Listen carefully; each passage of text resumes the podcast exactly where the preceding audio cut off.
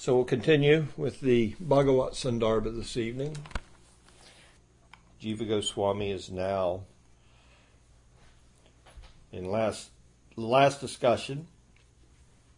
He provided praman or shastric evidence to support his philosophical point that even the Lord's attire his jewelry, his clothing that he wears, is also part of his swarup, his internal potency. And he, in order to support that spiritual truth, he quoted a verse regarding the Lord's appearance in the prison house of Kamsa and the experience of Vasudeva Devaki there that Krishna took birth. Well, that would be a stretch. Krishna manifested a form in the prison house, and that form was that of Vishnu, Vasudeva Krishna. Four arms, all the paraphernalia, all the weapons, two weapons, two things for blessing, and, uh, you know, he looked like Vishnu.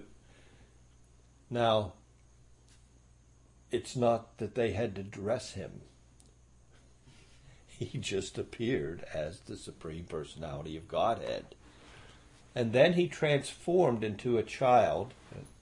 As we mentioned, that transformation was brought about by the by the loving mood of Vasudeva Devaki. First they were afraid, so he appeared in a form that would placate their fear. And then their parental affection manifested, and he changed the form in order to allow them to fully experience that parental affection and care for him deeply. Care for him to such an extent that we got to get him out of this place or Kamsa's coming and Kamsa will dispatch him. And they did. The prison doors opened and Vasudev took Krishna to Vraj. Now, when Krishna transformed from Vishnu into baby Krishna, it's not like his clothes just ended up in a pile on the floor with all the jewelry and his crown and, you know, a chakra's laying there and a club. No. They're part of his swarup. They're part of his his nature. When he changes according to the the way that he interacts with the loving mood of his devotees, his paraphernalia acts in kind. That's the point. That brings home the point. It's part of his internal nature, his Swarup Shakti. In the commentary, one explanation is given. It kind of gives us some indication. When you when you make a sweet meat out of powdered sugar, it's still powdered sugar. So it's not that it's constituted of something else. You just put it in a form, a different form. So the Lord is identical with his body, and these other manifestations of his energies, his Swarup Shakti, are, are part of his internal nature. Agani yasya sakalendriya vritimanti pasyanti panti kalayanti chiram Jaganti Ananda Chinmaya Sad Ujvala Vigrahasya Govinda Maripurusham Tamaham Bhajami. Lord Brahma prays, I worship Govinda, the primeval Lord, whose transcendental form is full of bliss, true substantiality, and thus is full of the most dazzling splendor. Each of the limbs of that transcendental figure possesses in itself the full fledged functions of all the organs, and eternally sees, maintains, and manifests the infinite universes, both spiritual and mundane. Our spiritual master, Srila Prabhupada, used to say, the Lord's senses are fully interchangeable. kind of brings home the idea being made here by Lord Brahma. So now Jiva Goswami is going to go forward, deal specifically with the Lord's weapons being part of the Lord's Swarup Shakti. They are basically worshipped in the same manner as the Lord Himself is worshipped. The devotees worship the chakra, the conch, the lotus, the mace, just just as they'd worship the Lord. And they are fully conscious manifestations of the Lord Swarup Shakti who have all of his potencies. Our experience is exactly the opposite. What we wear is definitely separate from us. They do not belong to our body, they're extraneous. So, Jiva Goswami goes on by quoting Vishvarupa. Vishvarupa says, said to Indra, now Vishvarupa, we'll get into a recap of that Leela a little later. Remember, that's one of the distinguishing characteristics of the Bhagavatam itself, as pointed out by the other Puranas and pointed out by great sages, is one of the one of the characteristics of the Bhagavat Purana that distinguishes it from other Puranas that may be called Bhagavat Purana is the fact that the story of, of uh, is there. So this statement is made by Vishvarupa, who is the brother of Vritrasura by father, Twasta. Just to begin the narration,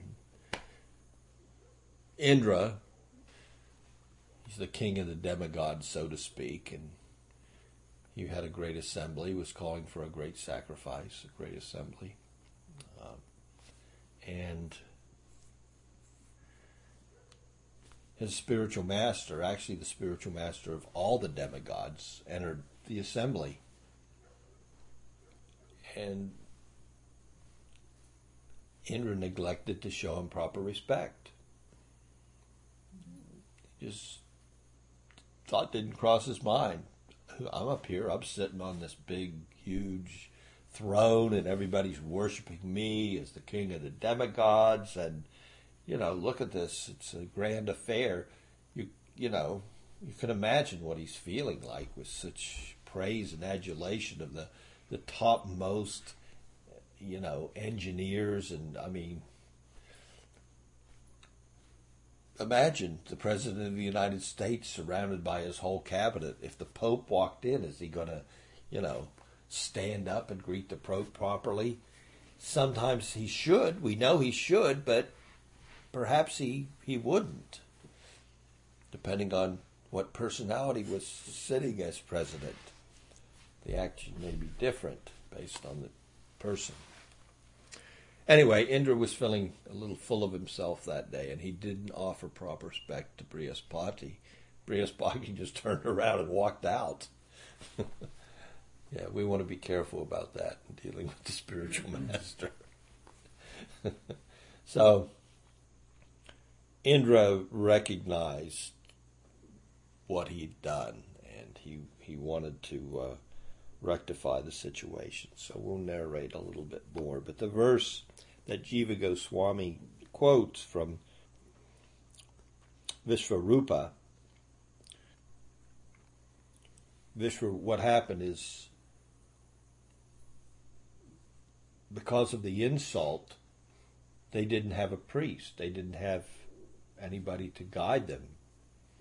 They didn't have a local pope to keep things in order. So they said, "Who should we? Who should we take as our?" Because we can't find. I mean, Indra actually looked for his spiritual master. It's not that he tried to. He wanted to make up, uh, make amends for his offensive attitude and his offense in not showing him proper respect, but he couldn't find him anywhere.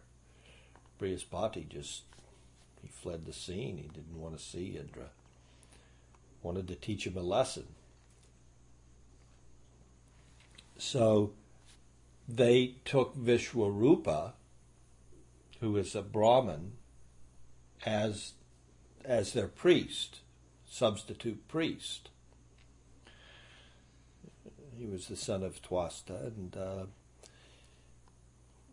well, he was a very magnanimous Brahman. So he didn't really discriminate between demigod and demon. Whoever, when we're making oblations, we, we offer, we take care of everybody. We don't discriminate. He was a non sectarian Brahmin, I guess is the way we could look at it. So he says, just as the complete reality, Swayam Bhagavan, is experienced as free from distinction for those established in exclusive identity with him. Similarly, through his own Maya, he himself employs energies in the form of ornaments, weapons, and insignia. On the truth of this statement, may the omniscient and omnipresent Sri Hari always protect us everywhere by all the potencies and manifestations that are identical to his essential being.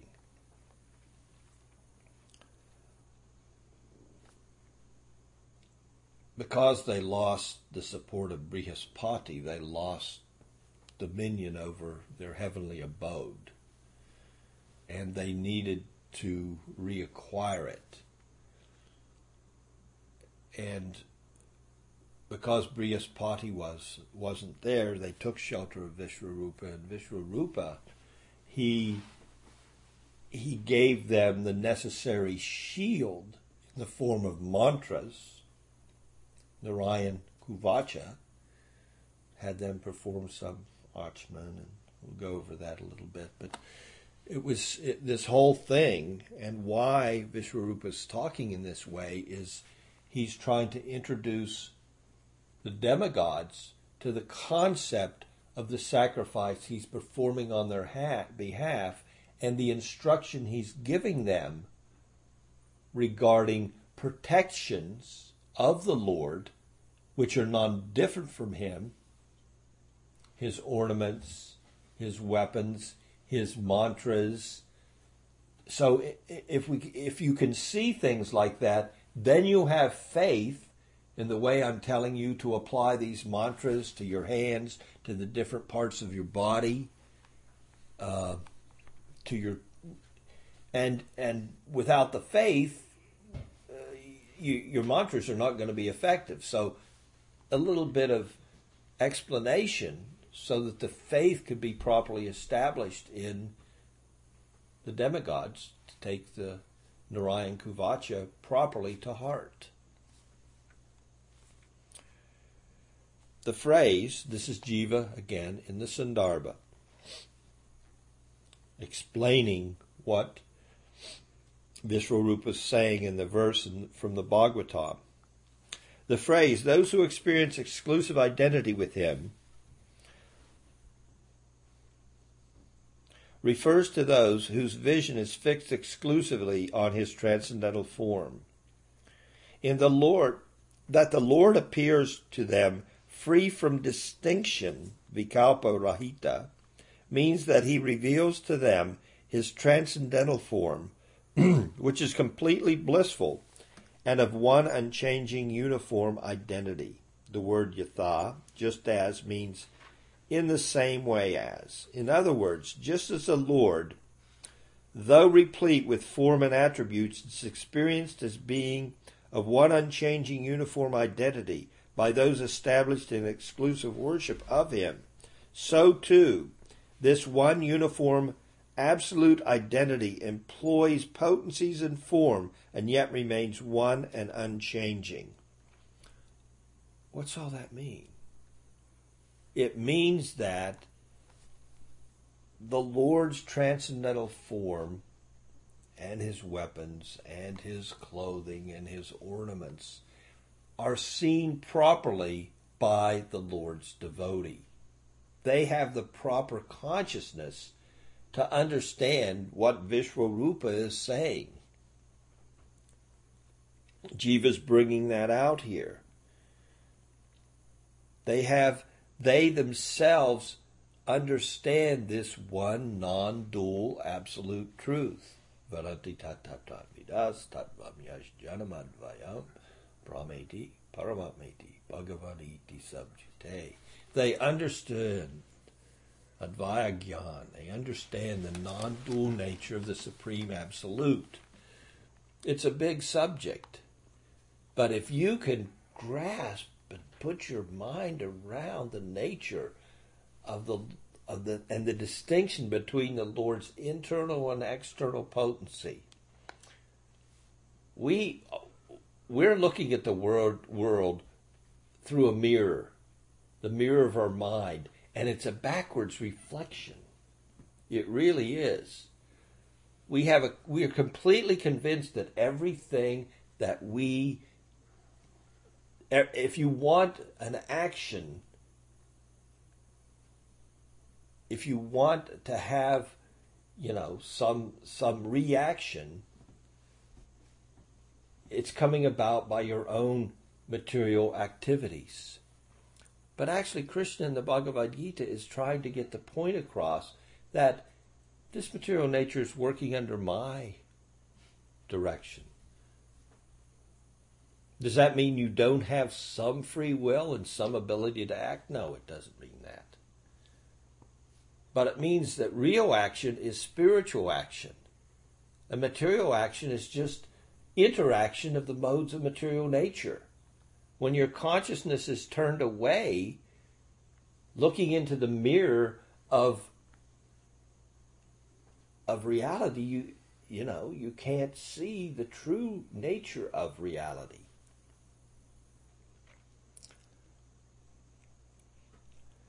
So this point over the next few Anuchedas is going to become very evident. And we're going to cover exclusively that huge contention about someone falling from the spiritual realm. Jiva deals with it here comprehensively. No one can study the Bhagavat Sandarbha, starting with these Anuchedas in the 60s up through. No one can read through these and come and, and understand what Jiva is saying and think that the Lord Swarup Shakti and anybody that's come under the mercy of that Swarup Shakti can have any connection with the material energy, with the modes of material nature, with the gunas. It's not able to, you're not going to be able to walk away from these this series of anuchedas with that conception. It's not possible. And some devotees have walked away from an institution because they know that's a, su- such a misconception.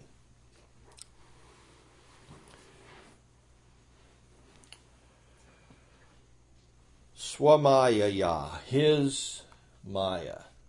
This does not mean material Maya, this means the Lord's internal potency.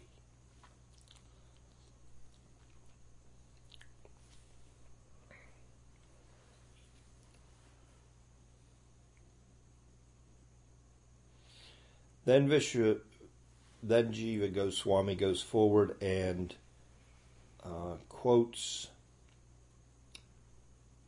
from the Chakra Stava. These are prayers to uh, the Sudarshan Chakra of the Vishnu Dharma Purana, another Purana. Primarily, the Sandarbhas use the Bhagavatam, but once in a while he'll also quote other Puranas to substantiate the philosophical points that he's making. So, Bali Maharaj says the following O king, the Daitya then saw the whole universe, consisting of the planetary divisions known as Bhu, Bhuvar, and so on, within the navel of the Lord revol- Lord's revolving disc, chakra. Within the navel of the chakra. Wow. Yes. indicating that the Lord's disk, like the Lord himself, enfolds the entire universe within itself. So Mother Yasoda saw the whole universe in Krishna's mouth, and here the prayer Bali Maharaj is saying that the whole universe was also experienced in the form of the Lord Sudarshan Chakra. Again, making the point, this is this is Swarup Shakti, and the Lord's his his weapons, those items that he carries in his hands, are not just external to himself. And then he goes on to bring in another evidence, which he should, because you guys can easily understand what is the other evidence. It's what the Sudarshan Chakra did for the protection of one of Krishna's devotees, Ambarish Maharaj.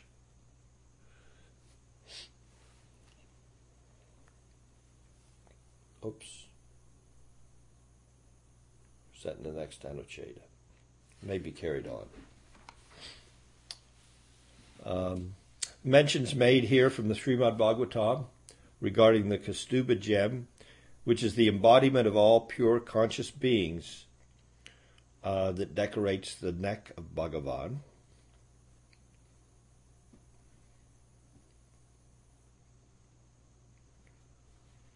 And Vishnu, I'm sorry, Jiva says in regards to this, thus, even though the statement from the Bhagavatam, 12th canto, the unborn Lord, Lord carries the living beings in the form of the Kaustubha gem, is made in regards to the Virat form.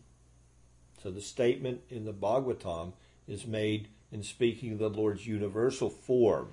So we could say that we're talking about the universal form wearing a Kaustubha gem, which is the embodiment of all the pure living entities. But Jiva says no. Uh-uh. Is made in regard to for the purpose of worship. It should also be understood in reference to the direct form of the Lord, because this statement is made considering the two forms as non different. So remember, the Virat form is not a real manifestation of the Lord's form. It's a manifestation, um, a conceptualization used by the yogis to, to intensify their meditation and under and comprehension of the supreme by envisionment of the material universe in relationship to the Lord, Lord's transcendental form. So I see, you know, this for this part of his his everything in material existence, everything that the empirical senses, the mind and the senses can can perceive in the world of man, they attribute some aspect to the form of the Lord, and in that way they gradually become Krishna conscious. But it is an imagination.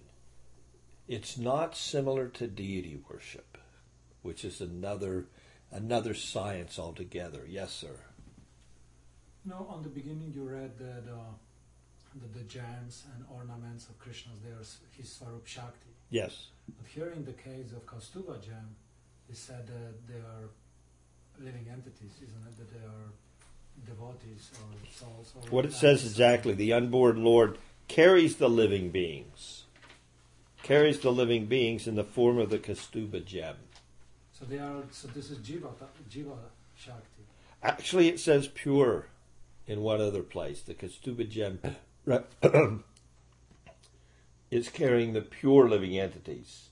So not the jivas that are under the influence of the external potency, but those jivas who are who are are perfect that makes more sense because only those personalities would be completely under the shelter of the Swarup Shakti. That doesn't come out in this little section. Uh, but in the third canto, uh, the following is said in regards to the Kaustubha. The Kaustubha gem, the embodiment of all pure conscious beings, decorates the neck of Bhagavan. So the purity of the of the living entities that constitute that gemstone is given there in the third canto. The other quote is coming from the twelfth canto. And it's in the context of the discussion of the Virat Rupa. So one would say, well, it's just, it's not a, you know, because the understanding is the Virat Rupa is simply a methodology to increase the, you know, it's not a true form of the Lord. In the in in the uh, it's not an expansion of amsa of the Lord. It's a meditative tool. Although it's presented in Shastra, it's it's not the Lord's direct form. It's an indirect appropriation of a form to material nature that one can be re, that can take one's consciousness closer closer to the Lord. So it's in that context in the 12th canto that it's this this is brought up again. But Jiva says, no, you should you should understand also. Don't think that it's uh, that the Kaustubha gel is only only to be seen in relationship to the Virat Rupa. In other words, don't don't in the context of what's being said in the twelfth canto, don't be confused. That the that uh, what's it say? He says exactly uh, because this statement is made considering the two forms as non-different. In other words, there is some attribute some attributed uh, characteristics that are consistent between uh, Bhagavan Sri Krishna and the universal form. Does that straighten it?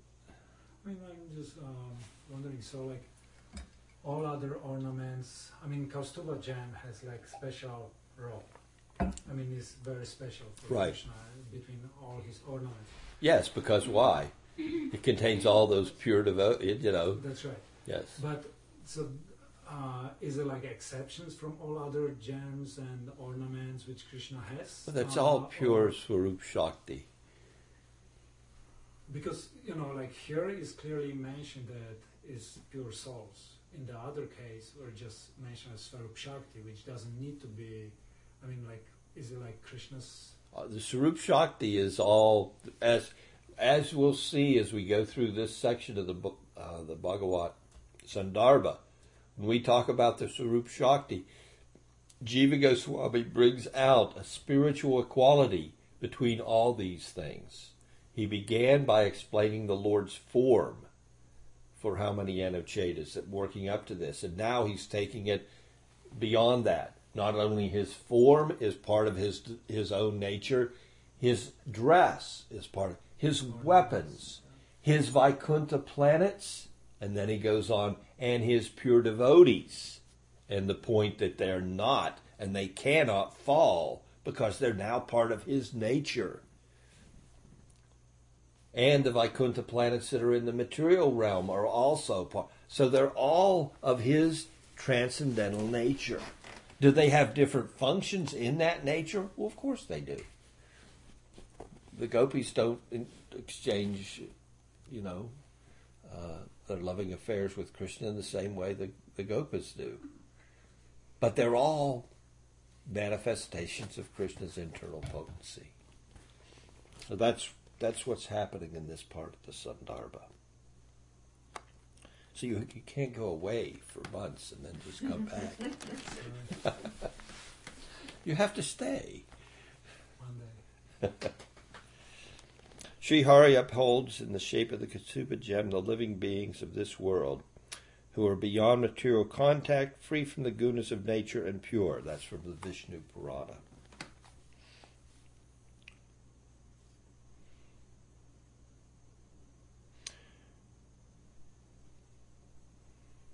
Let's talk about another instance and, and quote another few verses from the Bhag, Bhagavat Purana. Um, so Krishna's pure devotee Maharaj Ambarish uh, uh,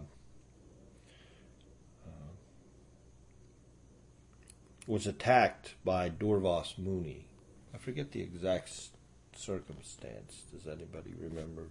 Had something to do with an Ekadashi. Was fasting, yeah. Ambarish was fasting and he broke a fast, I believe, you know. At the wrong time? water Uh, Before serving Durvasa Muni or something. hmm. And he got upset and, and that's where the whole rest story, you know. Okay.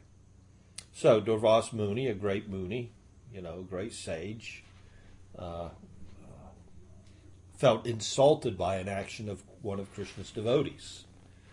In the in the way that the devotee probably felt that he needed to break Ekadashi so he'd be purified enough to serve the Muni. I think he didn't break the Ekadashi Yeah, because he he kept gave it it for a his whole dog, year. didn't From drank water. He drank water. Which is yeah, it's considered fast breaking fast, but not breaking fast. That's the gray area. Yeah. Okay. Anyway, the Muni felt insulted, and uh, um, he created a witch uh, to attack uh, Maharaj Ambarish out of his mystic powers. I'm sure there's different. It's relayed differently in different Puranas, but uh, it's brought out here that uh, he used his mystic potencies to create a witch and the witch attacked Ambarish Maharaj. And immediately, who came to his rescue? Sudarsan Chakra, showing again it's the same as Krishna himself. And he came and he was relentless in in attaining retribution against Durvas Muni for insulting this devotee, Ambarish Maharaj and he chased Durvas Muni around the universe. And Durvas tried to find shelter everywhere. He went wherever he could, and finally he went all the way to the transcendental realm and and approached the Lord's other form. this is your weapon here that's chasing me. Uh, I'm a I'm a Brahmin, and this is you know you want to kill a Brahmin? And I guess Vishnu said, Well, what can I do? He's he's it's my chakra. But I know how you can resolve the situation. Just go and apologize to the devotee that you offended. And my chakra, just like I, will be fully placated. So he did that. And the point being made through the through the narration here, as presented in the Anucheda, is again we see an instance where the Lord's weapons are acting with all the power and authority of the Lord Himself. Uh, so, in their vision. So, if you can see in the Sudarshan chakra the complete universe, if you can see the Sudarshan ch- chakra coming forth and protecting Krishna's devotees, just the way Krishna would protect the devotees, you can see that, that these these weapons are of Krishna's internal Swarup Shakti. They're non different from his very self.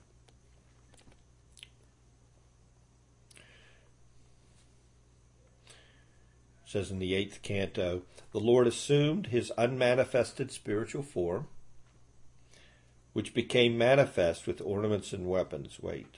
Then no, that's the earlier verse. I'm sorry. Here. Sudarsan, O Sudarsan Chakra. Ambarish said, This is Ambarish finally trying to placate the, the Sudarsan Chakra so that he, he doesn't dispatch Durvas. O Sudarsan Chakra, you are fire, the sun, who is Lord of the cosmos and the moon, the master of all luminaries. You are water, earth, and sky. You are the air, the five sense objects and the senses as well. O Sudarsan Discus, you are justice, the eternal law, and truth. You are encouraging. You are encouraging statements. You are sacrifice and the enjoyer of all sacrifices. You are the maintainer of the entire cosmos and the self of all. You are the supreme prowess of the divine person.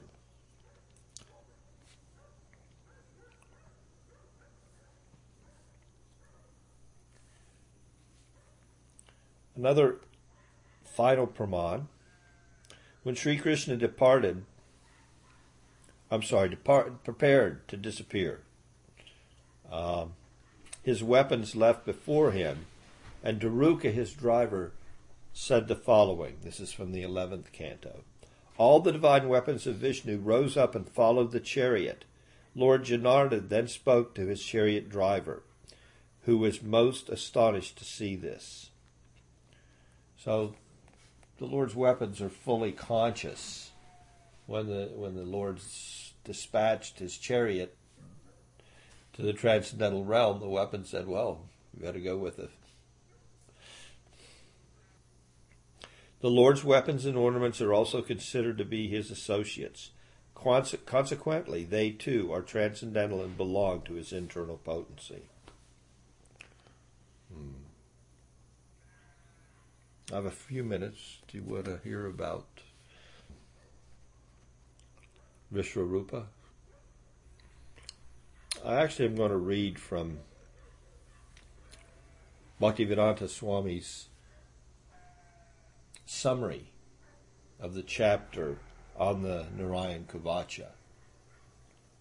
Uh, as you know, when he presented the Bhagavatam, he would write just a short paragraph. Like if you ever just want to read the Bhagavatam quickly, as you would the Krishna book, you can simply go to the beginning of each chapter and just read. There's generally two or three paragraphs, and all the highlights that's presented in the chapter are there in Krishna book like narration.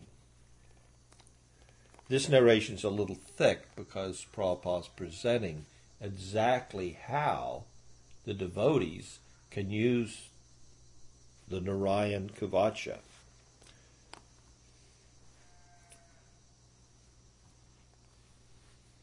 So this is Vishwarupa speaking to Indra uh, in this chapter as to how to put this shield on. To take pr- protection from this shield, it's not really complicated either. I mean, if you read it. So if you can have the faith of Vishwarupa, you know, was trying to impart to the demigods, this is available for your use. To take protection from this shield, we must first touch kusa grass.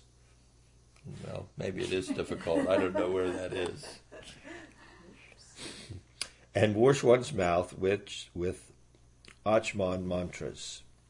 One should observe silence and then place the eight syllable Vishnu mantra on the parts of his body and place the 12 syllable mantra on his hands.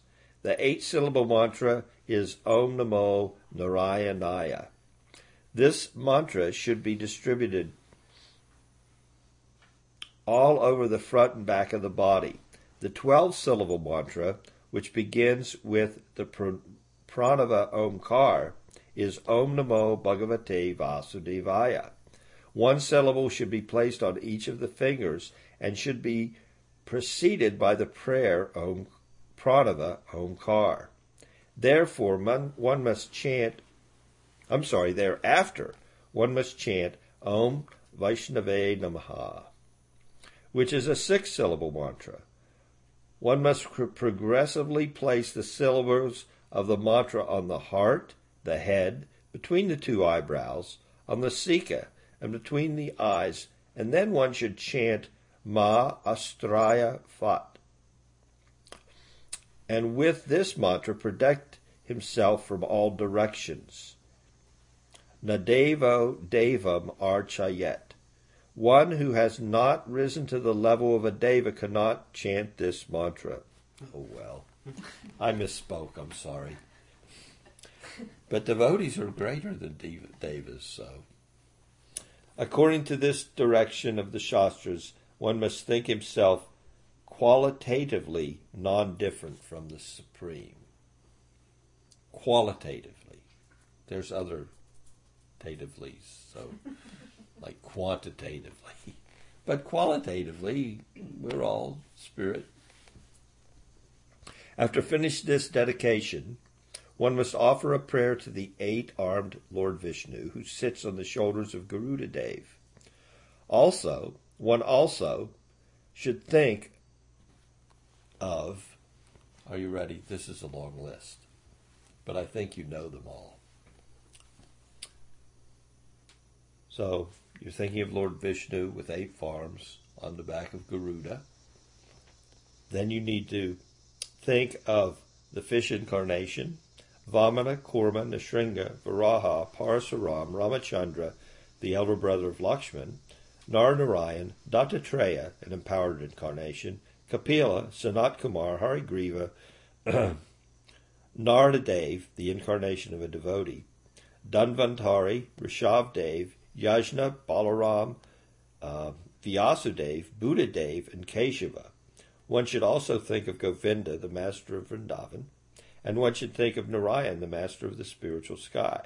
One should think of Madhusudana, Tridhama, Madhava, Rishikesha, Padmanabha, Janardhan, Damodar, and Visvakswar, as well as the Supreme Personality of Godhead, Krishna himself. After offering prayers to the Lord's personal expansions, known as the Swamsa and Saktavish avatars, one should pray to the weapons of Lord Narayan, such as the Sudarsan, Gada, Saka, Kanga, and bow. After explaining this process, Sukadev Goswami told Maharaj Parikshit how Vishwarupa, the brother, brother of Vritrasura, described the glories of the Narayan Kavacha to Indra. There's a lot. If I started on Vishwarupa, I could get carried away. I really like that pastime. So I think I'll stop here for this evening. Are there any questions, comments? Just one quick question. Um, you mentioned some of the manifestations of Krishna, but aren't there countless? Yes. So are there more mentioned throughout the Bhagavad Gita? Bhagavad Gita, I think most of these will be mentioned in the Gita. Uh, I mean, and there's more in this list than in the Gita. I maybe I'm not understanding your question.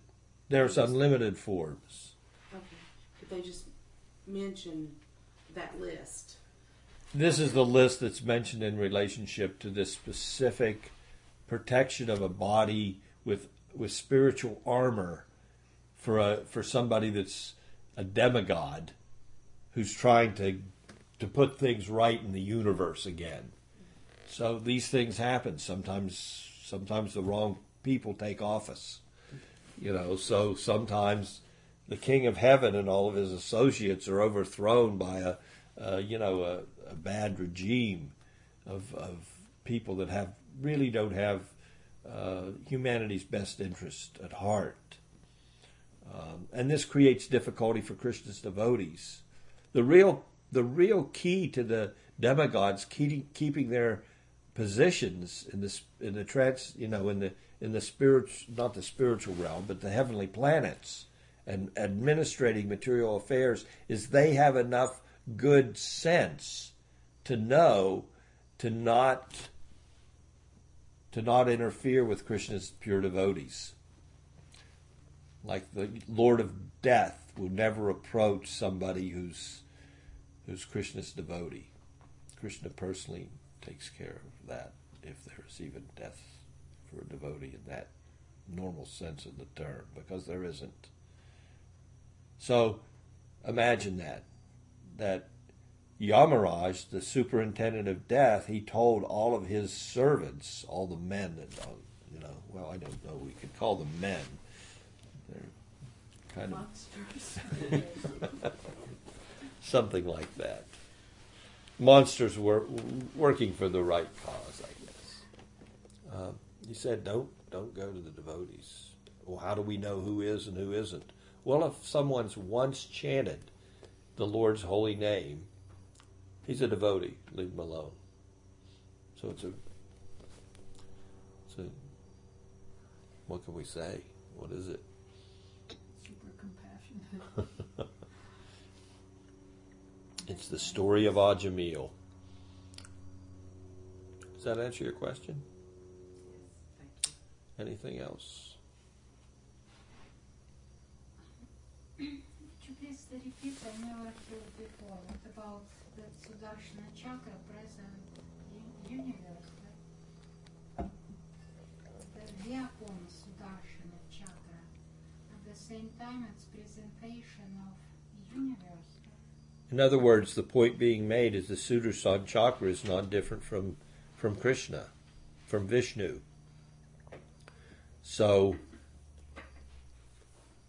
in the wheel of the Sudarshan chakra, just as in the mouth of Krishna, uh, a devotee once saw the entire universe. So the points being made through this revelation by this devotee that we could understand from, from this revelation that someone experienced that the Lord's Sudarshan chakra is cent percent transcendental and comprised of the same energy as the Lord Himself. Does that explain it? Yes. Um, mm. so if um, no, my question. But never mind. I forgot my question. I think it was like if some um. So if someone looked in Narayan's mouth, would they see Krishna?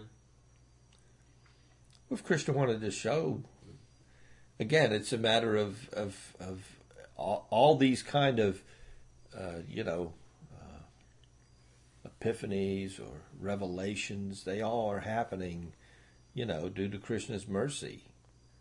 I mean, Krishna could manifest a form right here before this little group, this little sangha, if he so desired. So, in a certain instance, uh, Mother Yasoda wanted to look into Krishna's mouth for dirt, and she he so showed her all the do- dirt in existence and more. So, you know, it's just it's just Krishna's leela. Similarly, the Sudarshan chakra is is Krishna. There's no difference, is the point being made here. So, some devotee, Sudarshan chakra, manifested uh, a vision for that devotee to see, just like Arjuna on the battlefield.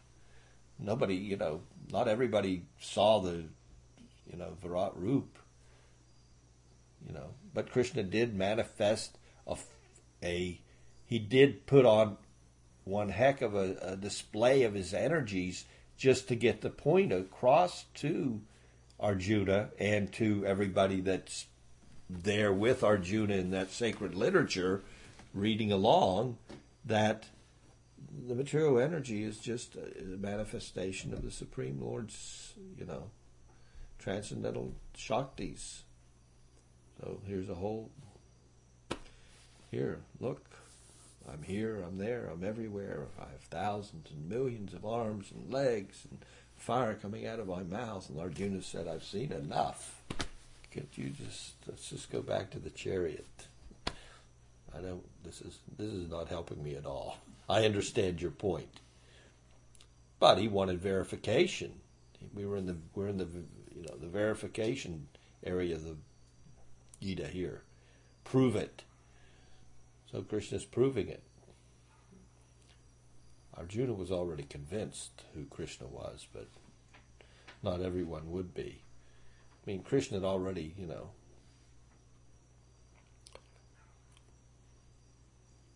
he'd spoken about his various opulences. So this whole area of the Gita there is, is, is centered around that, letting somebody understand according to their environment uh, that actually, you know, God's everywhere and anywhere you see something wonderful in this manifestation, know that it's a spark of his splendor, and that's how Krishna ends up this whole dialogue in the Gita. But again, all these revelations, it's not like every devotee's going to see these things, and uh, Krishna can manifest, and and other devotees may not even see that he's there. Devotees do the same thing. Narada can manifest, uh, kirtan. Only certain devotees may even know he's there. Prabhupada said to his disciples, he asked one of them, Did you see? Narada was at our kirtan tonight. They went, Really? Okay. No, I didn't quite notice that he was there. but if you say so, and certainly he was there. You see what I'm saying? Thank you so much for your association.